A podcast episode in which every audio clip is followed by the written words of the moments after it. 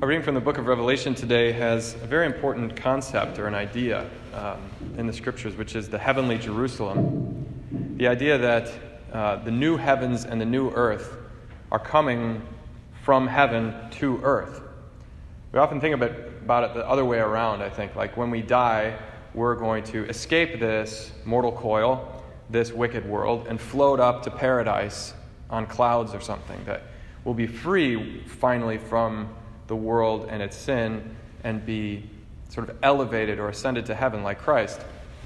But in fact, the Catholic um, belief in the, the end of time and the second coming is that just what we hear in Revelation that heaven, the heavenly Jerusalem, will come down from heaven to earth.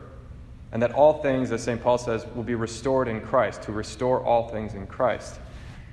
The old order, it says, will pass away, it will be destroyed, just like in Noah's flood, the old way was uh, destroyed, the old world was destroyed. But within it, this little microcosm, the ark, or in our case, the church, is preserved and is the seed of a new world, of a new civilization.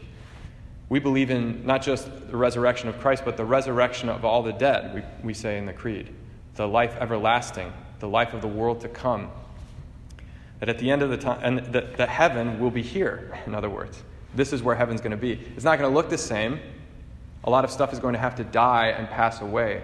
But this is the place. And we will have bodies, like our bodies, but glorified and resurrected. This is all based in the idea that the world is good. Remember in, in Genesis when God said that it's very good, everything He's made the world, the sea, the land, the animals, and then finally us, man and woman. Looked on everything and he said that was very good. But from the very beginning, it gets compromised. The goodness of the world is undermined by sin. And so it's chaotic and violent uh, because it's separated from God, from its creator.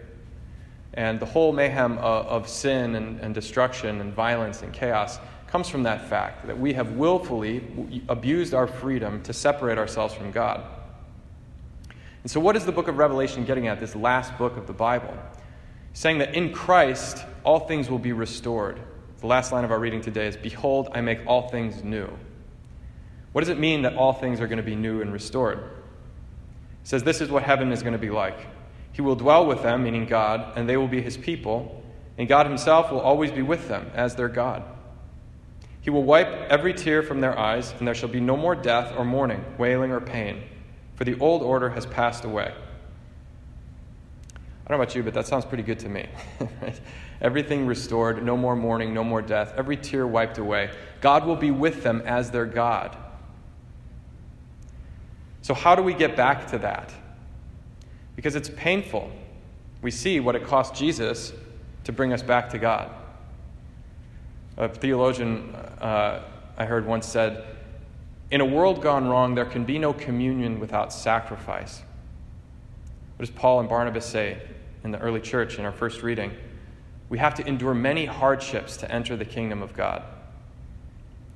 Not because we have to redo the crucifixion, not because we have to afflict ourselves, but that we have to let go. We have to renounce our idols, our control, all those things that we've chosen to prefer over God, so that we can enter freely into the kingdom of God, where our only possession finally is Him.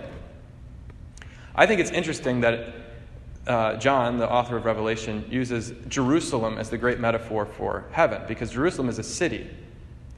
I think of heaven sometimes as like nature, beautiful waterfalls and canyons and mountains and sunrises. Not a city. Cities are messy and dirty, and there's lots going on because a lot of people are crammed all together. But that is what heaven is really like. And it's actually the way to heaven, too, is to enter into our other great analogy for the church, which is the body of Christ. That the members of the body of Christ don't make sense on their own, just as your finger doesn't make sense apart from your hand or your arm or the rest of your body. So we have to be together in order to be whole, in order to be redeemed. I remember when I was in my parish, my big pipe dream was to, to have a live Via Crucis, a living Stations of the Cross in the streets of our city. And I got our uh, youth group to practice and to rehearse, and to, I signed them all roles. You're going to be Jesus, you're going to be Mary, you're going to be Pontius Pilate, etc. And it was a huge project, much more complicated than I thought it would be. I needed people to make costumes. I needed somebody with a trailer and a generator to have speakers, to have music. So we could, and we, I needed to call the police and write a letter to the city council to get the streets blocked off. It was this big, hairy deal. And it looked like the day of that it's not going to, you know, like something's going to go wrong.